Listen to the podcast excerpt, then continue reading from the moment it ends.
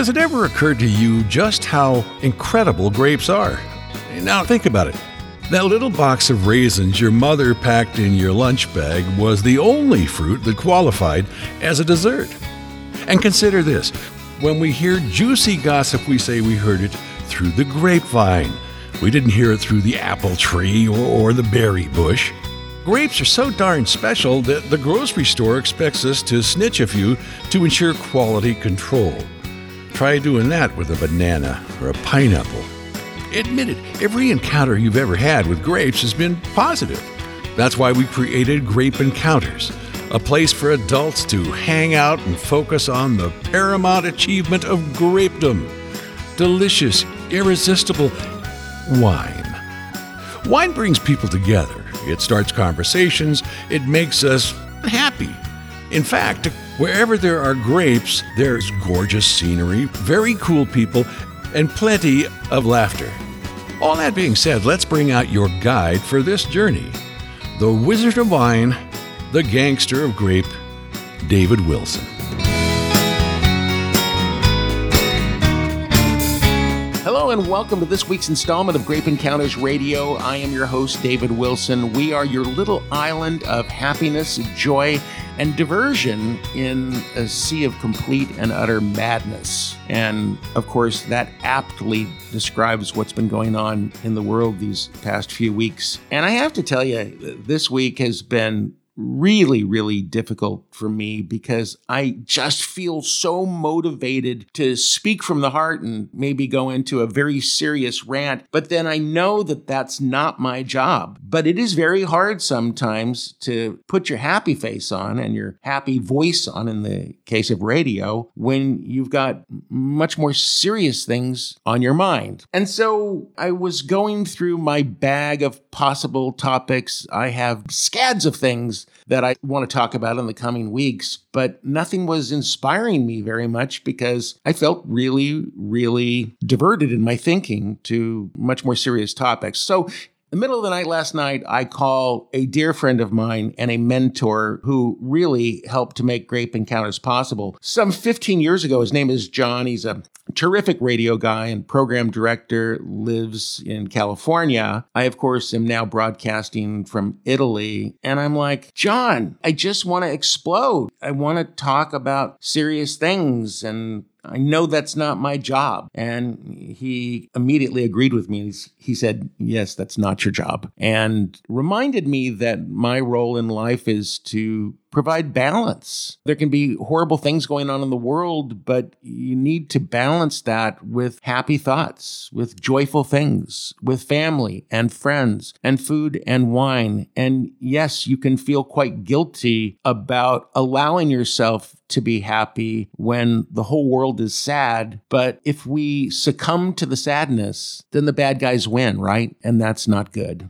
So I have a really fun topic. It's one of my favorite topics that we'll talk about today in the next segment. But before we do that, I wanted to tell you about something that I was reminded of this week. It was something that occurred less than a year ago. As you probably know, I owned, I'm going to say owned past tense, a wine shop in California for a good long time called the Grape Encounters Emporium. But when I decided to relocate the show to Europe, I sold the shop. But anyway, it was a Monday and it was at the height of COVID. So we were running on very restricted hours. And I was upstairs in the studio and I heard some noise downstairs and I looked through the upstairs window and I noticed that there were three people downstairs. So I went down to let them know that the shop wasn't open. They were really a very smartly dressed family and the minute they opened their mouths to speak, I realized that they were probably Russian or at least Eastern European and they were on their way up to Silicon Valley. It turns out that there was a mother, father, and son, and mom and dad lived in Chicago and had lived in the States for quite a while now. And the son lived in Russia. And they had all gathered together and they were on their way up to Silicon Valley, where a second son lives. I believe he works for Google, as a matter of fact. And they wanted to bring some fun wines. And so they asked about purchasing a mixed case of wine. And we walked around. We really had a good time. Our conversation was super interesting. And like I said, they knew a lot about wine, they were very, very wine savvy.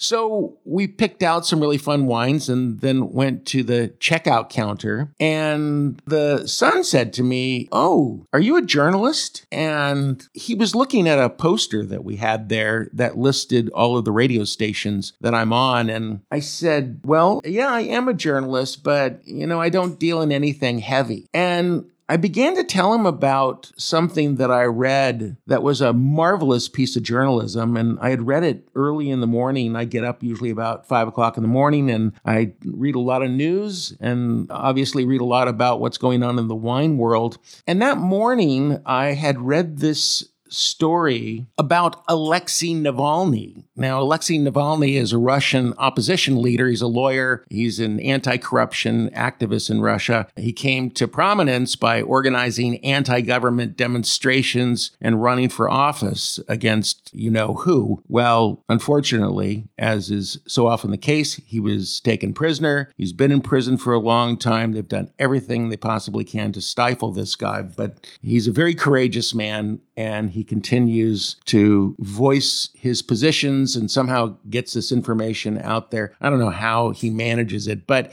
anyway, that morning at about five in the morning, I come across this story, and the story was reminding people that Alexei Navalny is still in prison and updating the Navalny story because he's kind of been out of the news for a long time and sitting and rotting in prison. And ever so often, they have another trial and they accuse him and convict him of new things, and they're doing everything in their power to keep him behind bars for the rest of his life. It was a gut wrenching story that really stuck in my head and had me thinking all day. So when this young Russian fella asked me if I was a journalist, I immediately said, you know, I used to do heavy news, but now uh, everything I do is very lighthearted. And I said, not like a story that I read this morning about Navalny. And it was so fascinating. I've been thinking about it all day. And he said to me, Did you read it in the New York Times? And I said, Yeah, as a matter of fact, I, I did. I said, Did you read it? And he looked at me and kind of shook his head. No, he said, I didn't.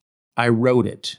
And I was so completely taken aback in that moment because here's a guy that wrote a story while he was in Moscow. It was the most fascinating thing I'd read in a long time. And here he was standing in my shop, and I was just in awe. Well, the reason I even bring this up is because I read a story yesterday about the latest Navalny trial and what he is going through is just not to be believed. And I got to thinking about this young Russian who turns out uh, was the bureau chief for the New York Times in Moscow. So we talked about Navalny for a little bit, and then Uh, we changed the subject and started talking about wines. And I shared with him just how fascinated I have been with wines from Eastern Europe, particularly Moldova and Georgia, not the state Georgia. And he shared with me some really interesting insights about Eastern European wines and how very special they are. And they're very, very hard to get outside of Eastern Europe. And I was telling him how much I fantasize about going there and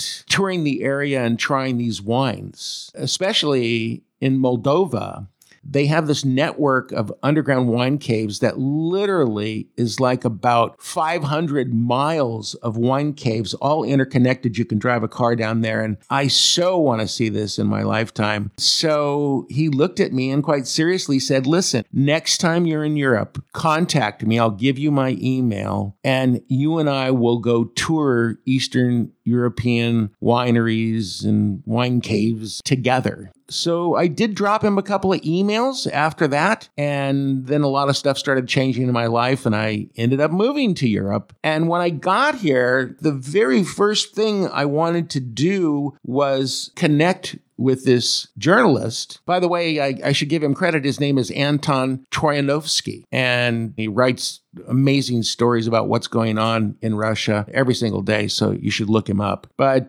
sadly, of course, uh, we will not be able to take you to any of these places for probably a very, very long time. Obviously, going on a wine tasting mission in Eastern Europe is not important at all, except that it is important to remind people that there are wonderful people and wonderful countries that are doing wonderful things, and they must not be forgotten. Uh, we're going to move to a happier topic when we return with Grape Encounters Radio, but I just wanted to share this update about my encounter with Anton Troianovski. I hope that someday he and I will break bread and drink wine together. So I'll keep you posted, okay? We'll be back with more Grape Encounters right after this.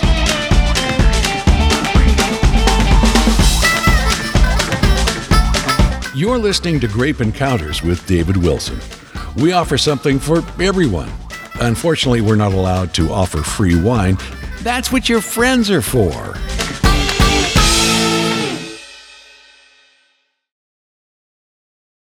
The only thing that Mendocino County winemaker Greg Graziano can't tell you about wine is how many different choices he makes. It's somewhere between dozens and cowabunga. Artisans like Greg don't count, they create. Did Da Vinci or Michelangelo take inventory? Let's just say that Italians like Greg can easily get carried away, especially when it comes to food and wine. Great wine is in Greg's DNA. His immigrant grandparents started making Mendocino wines in the early 20s, and despite being the head honcho of the much beloved Graziano family of wines, Greg is just a humble, lovable guy. When you play in the dirt all day, you can't help but be down to earth. Ask your wine seller for Graziano wines, or just visit GrazianoFamilyOfWines.com. They've got five different brands. Why? Well, because Italians tend to have big families. Life is just more fun with a Graziano at your table. At MM Organics, we're surrounded by health nuts. That's because we're obsessed with lowering blood pressure, cholesterol, and the risk of cancer. We want to make weight loss easier and help you strengthen everything from your heart to your teeth, nails, and hair.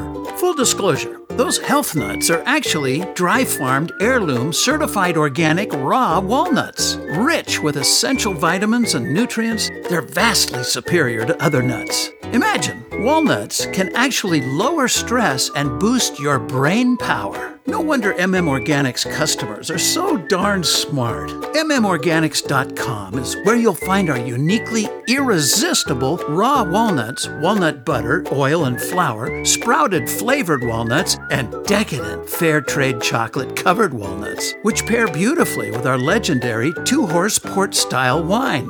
MMOrganics.com. Eating any other nuts is just plain nuts.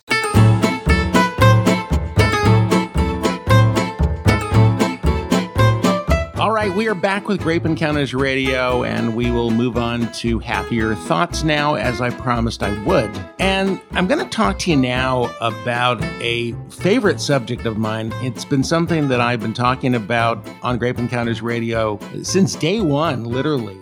I, actually went back to see when I first started talking about this topic, and it really was from the very beginning. And it has to do with things that we can do to make our wine taste better that has nothing to do with what's in the bottle. And I'm going to actually take it one step further because I'm also going to talk to you in a few minutes about little things that you can physically do to wine to make it taste better. It's a really, really fascinating subject area. And I will tell you this that I am uh, frequently asked to speak to groups about wine, and usually I can talk about whatever I want to talk about. And this is absolutely my favorite topic because it's such a no brainer once you learn about these things. It's such a no brainer to be able to manipulate your wine enjoyment experience and enjoy the wine just a whole lot more without doing much of anything. It's fascinating. Uh, there was a story that I read this week about a master of wine who conducted a very, very interesting study that has to do with how listening to classical music impacts our enjoyment of sparkling wines. And I'll get into that in just a second. Uh, the reason that this caught my attention is because I've seen a number of different studies over the years on this topic, but never about classical music. Usually it's about uh, heavy um, music, oftentimes in minor keys, that really changes our perception of especially big red wines, which is what I think I drink the most of. So we're going to go back some years to when I first came upon this research pretty much anything you ever want to know about this topic, you can find in a book that was published back in 2011. The book is called Art and the Senses, and it is edited by Francesca Bacci uh, from the University of Trento in Italy, and also David Melcher. He's an associate professor for the Center for Mind Brain Sciences, also at the same university. This was published by the Oxford University Press. There's a wealth of information in this book, but I'm going to take you uh, to a section in the book that uh, talks about a Chilean winemaker who's really very legendary in Chile. His name is Aurelio Montes. And uh, Montes has an absolute obsession with the relationship between wine and music. And this will be a little bit of a spoiler alert here. Uh, he is actually uh, very well known for playing music to his wine. That's right. In the barrel room, you can go down there and you will hear Gregorian chants. No, not country western, not rock and roll, but Gregorian chants. And they call this sonic aging. And I guess how it works is that the vibrations of the music uh, actually cause physical changes in the wine. And obviously, different music has different tempos, different beats, and uh, I, I, guess. Uh, depending upon the wine and the music that's being played, you can have different kinds of results. So, uh, yeah, if you go into Montes's wine cellar, you will hear this going on. And by the way, there are a lot of grape growers these days that are broadcasting music, everything from rock and roll to Mozart, out in the vineyards. They're playing music and they are absolutely positively convinced that this music, uh, if you get it dialed in right, will affect the grapes as they're growing in a very positive way. And of course, as I just mentioned, it'll also impact how the wine ages in the barrel room. So, super, super interesting. But I want to take you to what I think is an even more interesting uh, part of the discussion, which is how music impacts our perception of wine. And it does sound, I'm sure, like a whole lot of hocus pocus, but gosh, there's a whole lot of science behind it. And we're going to talk about this latest study in just a second, but I want to stick with the, uh, the discussion of Montes for just a moment because he did a super interesting study back in 2011. And here's how it goes. There's this study that was conducted at a university in a country which is obviously one of the most wine centric countries in the world, Scotland. I'm just kidding, but it, it was actually carried out in Scotland at Heriot-Watt University by a re- researcher uh, named Adrian North. And the study was funded by no other than Aurelio Montes, the Chilean winemaker I was just talking about. Anyway, they were investigating whether listening to different kinds of music would affect people's perception of wine. And so North showed that when heavy background music was played, people judged certain wines as tasting heavier. And actually, they really enjoyed the wines better, especially wines like Cabernet Sauvignon. Um, they they here are some examples of the music that they played. They played music like "Sweet Child of Mine" by Guns N' Roses, and uh, when that was played while drinking Cabernet Sauvignon, they enjoyed the wine, get this, 60% more. They said the wine was 60% more robust than when the wine was tasted in silence. Anyway, um, going back to this uh, book that I was telling you about, Sound Bites, they said that these results led Dave Williams, the editor of Wine and Spirits magazine, to suggest that we might soon find music lists in Michelin starred restaurants. They go on to say, alternatively, innovative restaurateurs may soon start coordinating the background music played in their restaurants to the wine chosen by the patrons in the same way that they currently match specific wines in particular dishes. So, uh, here are some of the music pairings that they did with different wines that uh, affected the perception of the wine in very favorable ways. For Cabernet Sauvignon, they played uh, All Along the Watchtower by Jimi Hendrix, Honky Tonk Woman by the Stones, Live and Let Die, Paul McCartney and Wings, and We Won't Get Fooled Again by The Who. If you want your Chardonnay to taste better, you can play the song Atomic by Blondie, Rock DJ by Robbie Williams, What's Love Got to Do with It by Tina Turner, and Spinning Around by Kylie Minogue. For Shiraz, uh, they played Puccini, Enya, uh, Vangelis, and then uh, finally for Merlot, uh, this seems very logical to me. Sitting on the Dock of the Bay by Otis Redding, Easy by Lionel Richie, Over the Rainbow by Eva Cassidy, and Heartbeats by Jose Gonzalez. And I have no idea what that song is. I mean, gang, this is an absolute no brainer. You, you, maybe can't afford the wines that you really want to drink, but you can get a wine that's maybe a little less expensive and then just go to Spotify or Apple Music and you can improve the quality of the wine, at least in your head, by just playing a few tunes. So, we're going to talk more about that in just a second. We'll go to this study about classical music and sparkling wines when we return with Grape Encounters Radio. Smoke from increasing wildfires is tainting wine grapes, and vineyard executives are looking for new ways to adapt. PureFresh Wine's O3 technology helps vineyards overcome the problems caused by wildfire smoke by treating grapes pre crush to improve fermentation and overall wine quality, as well as removing smoke taint. For the typical winery, saving a full harvest of grapes with PureFresh wine costs only 10 cents per bottle. O3 technology has been approved by the FDA and USDA. It leaves no residue and uses no chemicals. It provides many benefits to wineries, including the removal of sulfur, pesticides, and fungicides pre crush, the reduction of bad bacteria and mold issues, an improvement in roundness and fruit forward palate notes, and so much more. Most importantly, it safely and naturally breaks down smoke taint molecules to save grapes from damage. Rescue your harvest from smoke taint. Visit purefreshwine.com today.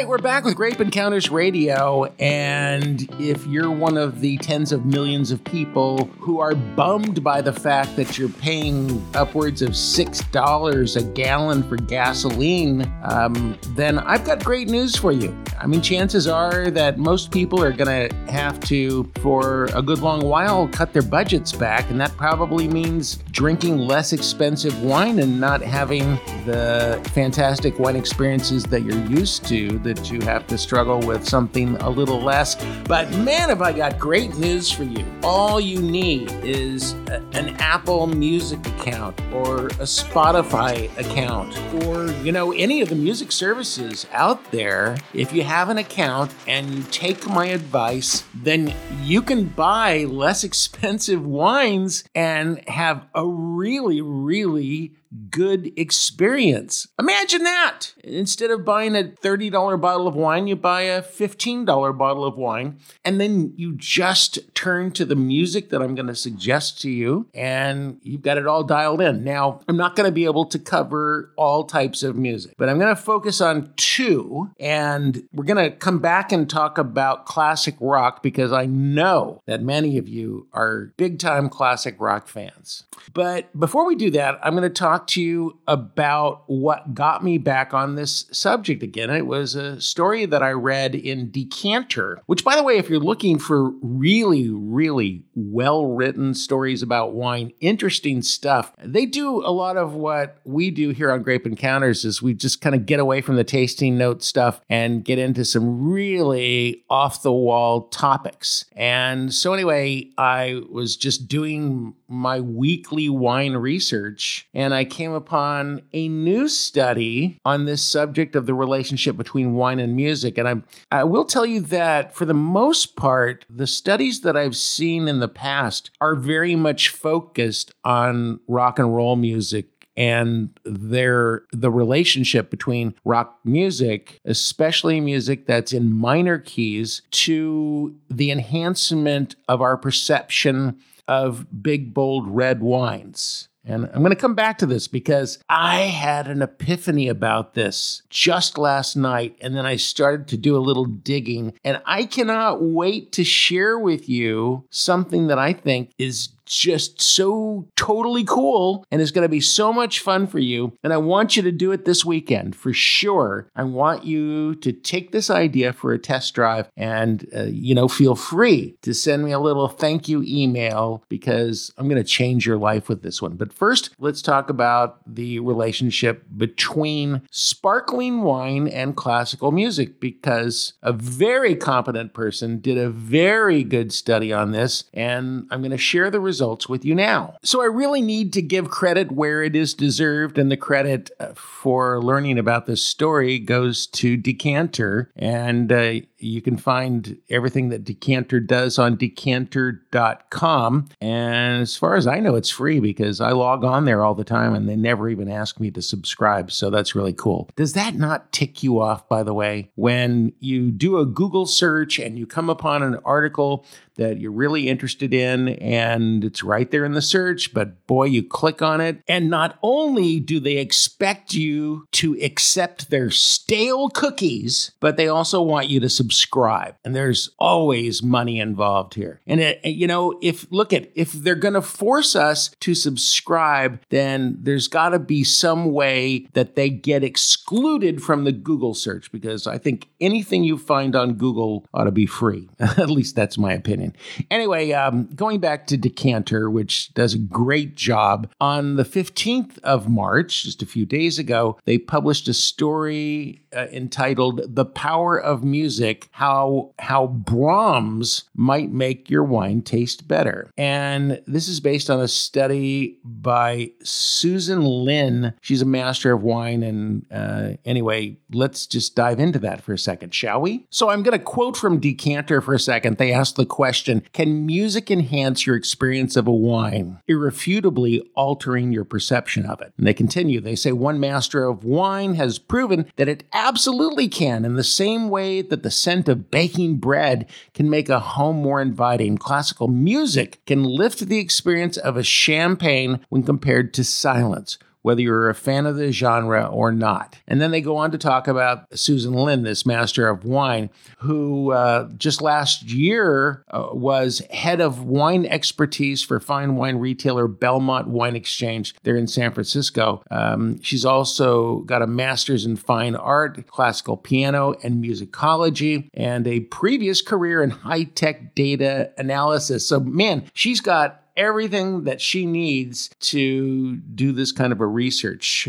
project. Well, anyway, um, she had one aim, they say, and that is to find out if classical music could influence an individual's perception of a brut champagne. Anyway, the they say that the official name for this field of study is cross modal perception, why people make intuitive connections between unrelated stimulus and, in this case, uh, taste and oral stimulation. Okay, so just to boil it down, she picks uh, five pieces of music. They all have uh, different tempos, pitch, timbre, articulation, and then the fifth is silence. The participants included social drinkers, uh, master of wine students, sommeliers, industry professionals, and each one of them were given the same five glasses of Veuve uh, the Brut NV yellow label. And then uh, the wine was given to them blind, and they were played random pieces of music. They were asked to rank each glass for its complexity, fruitiness, effervescence, and freshness, uh, but also how much they like the wine and music, allowing the researcher to quantify how each musical parameter impacted sensory perception. I want to be really super clear. I am paraphrasing from Decanter, and I want to give them full credit for a very well written article. Anyway, they say that the results were very, very conclusive. And I have to tell you, this is really super astonishing uh, she had uh, 71 participants, and of those participants, 70 of these people believed that they were tasting five completely different wines. And even that one holdout, that one participant who said that he was tasting the same wine each time, felt that his perceptions were unavoidably altered with each piece. And they go on to say that there was absolutely no correlation between a participant's enjoyment of the music and wine. In fact, some of Lin's participants shared their dislike of classical music, but still found their perceptions positively altered. Crazy, man. So um, imagine this: that you're you're sitting there and you're trying the same glass of wine over and over and over again, and each time that you taste the wine and listen to a different piece of music, your perception changes immensely. So uh, this is. Uh, a field of study that you're going to see a lot more from as time goes on. And I think I would predict that winemakers, as they start to embrace this idea, are going to not only sell you a bottle of wine, but they're going to provide for you a playlist of things that you should listen to when you drink the wine. And uh, if you don't believe what I'm saying, Okay. If you think it's a whole bunch of fooey, consider this. How often do you sit down and drink a glass of wine without music being played in the background? There is a reason why you put on certain music instinctively. There's a reason why you light candles, why you put flowers on the table, while why you create what you think is the perfect environment to enjoy a glass of wine in. I mean, we probably don't really even think about this, but there is a reason why we do this, and that is because all of these factors, and I and I'm not going to have time today to get into some of them that I've just listed, but all of these factors impact our perception of a wine. The colors in the room, the temperature of the room, the glass that you're drinking the wine out of. Uh, other influences like smells in the room can completely change your perception of the wine. That's why, by the way, uh, wine tasting rooms are super sensitive about people that come in wearing perfumes, strong perfumes, because it, even though they're doing it innocently, uh, somebody can walk into a tasting room where they're pouring some terrific wines, and if they're wearing the wrong perfume, it, it, the impact on our perception of the wine changes changes radically and sometimes not in a very good way. So um, I'll always talk about this area of study because it's fascinating to me. And uh, I think that as time goes on, we're going to really begin to embrace this and understand that much of the reason why we react negatively or positively to a wine has to do with these other factors. Now, I'm going to come back, I'm going to throw at you my epiphany in just a second as we conclude this episode of Grape Encounters. So stay with me, will you?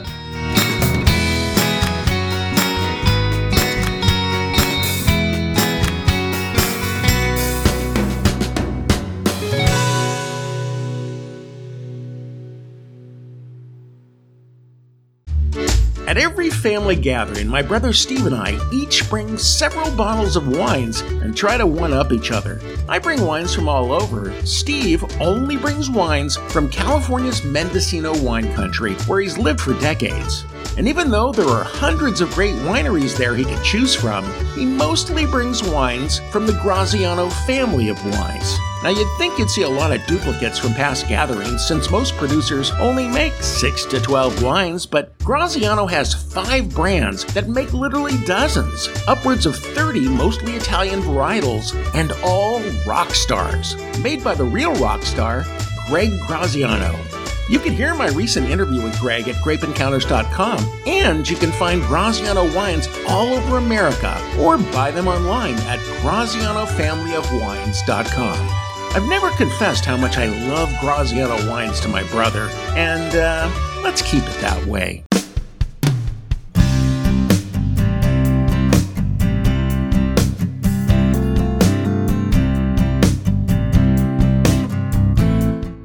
We are back with Grape Encounters Radio, and we are talking about uh, particularly how wine can impact our perception of wine. I'm going to tell you what, this is information that you need to live because we're all having to cut back on a lot of stuff right now. It's expensive to get by in this world. And so uh, if you're used to buying 30, 40, 50 dollar bottles of wine, you may be now looking for wines uh, sub $10 or $15 or $20. And that doesn't mean that you have to struggle through the wines, however, because your friend David Wilson is right here, right now, giving you information that will bring these wines up to your very high standards. And all you've got to do is, uh, you know, go to Spotify or go to Amazon Music or any number of places where you can get music for next to nothing. And if you program your playlist correctly, you can cut back your wine budget and have a grand old time all the same. Now, I wanted to share an epiphany with you because I really believe very strongly in what I'm about to say. And I'll tell you why I'm going to share with you what I'm going to share. It's because I have read all kinds of studies about the relationship between wine and music. And there's one thing that always stands out to me. And it stands out to me because I'm a big fan of Big Reds. And and truthfully, I know, I absolutely believe with all my heart and soul that that is true of most of the people who listen to this show that you love big, bold wines. It's just our preference. And if you don't believe me, you can just look at sales statistics. It's what we love. We love our Cabernet Sauvignon. We love our Zinfandels. We love our Syrahs, Petite Syrahs. We love big, bold red wines. And if you go to other countries, whether it's Italy or Spain, whatever, it's the same there. We love big, bold red wines. So, when I look at various studies that have been done about the relationship between music and wines, especially big, bold red wines, it always comes back to the same thing that big, bold music pairs very positively with big, bold red wine. And one of the things that has stood out to me over the years is that a lot of the music that is called out in these studies has a similar characteristic to music in other studies. And you want to know what it is? It's that the music is often in minor keys. And the music often features, all right, get ready for this because this is big, okay? The music often features a particular instrument. And nobody's ever mentioned it in the studies, but I figured it out. And the instrument is the legendary Hammond B3 organ. Now, most people will not even know what I'm talking about when I say Hammond B3. But this particular instrument, which was created in the 50s, which is still made today, was the signature instrument in some of the greatest music that was ever created. And if you don't believe me, you can just go to Spotify and you can search for Hammond organ, and you will be shocked at how many playlists exist that feature the Hammond organ because it was the signature instrument for some of the greatest music that was ever created in this world. And I guarantee you that if you're a lover of big red wines and you play music that features the Hammond B3 organ, you are going to be one very happy camper. I'll give you some examples of some of the music, okay? Uh, first of all, Deep Purple, the group that brought you Smoke on the Water. There are just gobs of music that that they created that feature the Hammond B B3. Uh, mu- uh, songs like uh, Highway Star, uh, let's see, Burn is uh, one of them, uh, Lazy is one of them. actually, I kind of think that almost anything that Deep Purple did, like Hush, is a Hammond B3 song. So do yourself a favor go grab yourself a big red wine and play some of this music. But let me give you some of the other um, music that is not Deep Purple so that you'll know what I'm talking about. Let's see. Uh, Fire by Arthur Brown. Um, uh, Hold Your Head Up by Argent. Uh, uh Give Me Some Lovin'. Uh, let's see. Um, I said Burn. Uh, Hocus Pocus by Focus. Great song. Oye Como Va by Santana. Flight of the Phoenix by Grand Funk Railroad.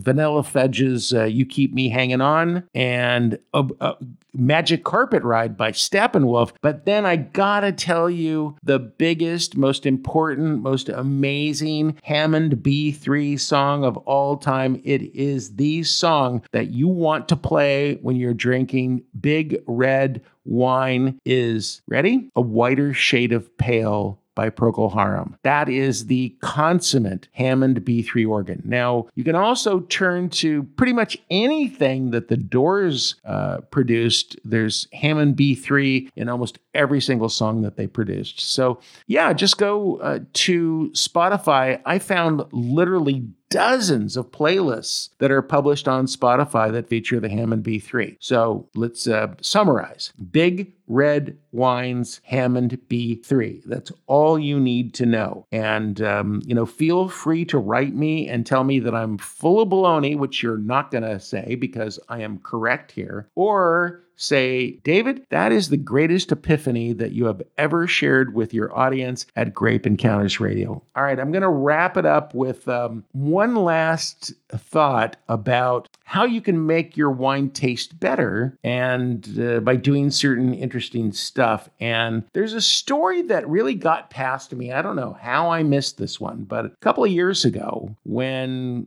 Elon Musk was launching his Tesla into outer space, there was wine being launched into outer space as well. And it was one of the most expensive wines on the planet, Chateau Petrus, which absolutely doesn't really need any improvement, but they did it all the same. I guess it was Christie's, and the wine was put aboard the International Space Station. Now, I'm going to tell you, I am shocked. I'm totally shocked that the astronauts on the International Space Station didn't one evening, in pure desperation, say to themselves, you know what? Why don't we just, like, maybe we could open up that case of Petrus that we've got aboard the space station? And I mean, how much trouble are you really going to get into? Okay, so just how much was this wine impacted by spending more than a year on the International Space Station? Well, guess what? You're going to have to wait until next next week to hear the answer to that question because we are out of time this week. So I want to thank you very much for listening. We will be back here next week. In the meantime, uh, you can probably Google the answer or you can just wait until I give you the full skinny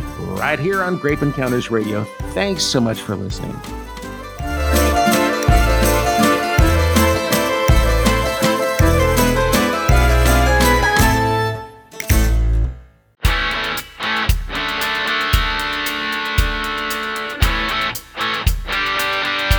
Are you following Grape Encounters on social media yet? You're not? Well, you should be. It's the best way to hear the latest, juiciest, unfiltered wine stories.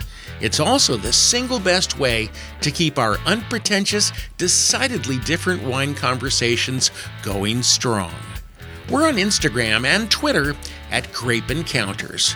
For tons of content on Facebook, you'll want to join our Grape Encounters Radio group page or if LinkedIn is more your thing, connect with me by typing Grape Encounters Radio or Grape Encounters David in the search bar. Here's the deal the more you click, the more I'll pour.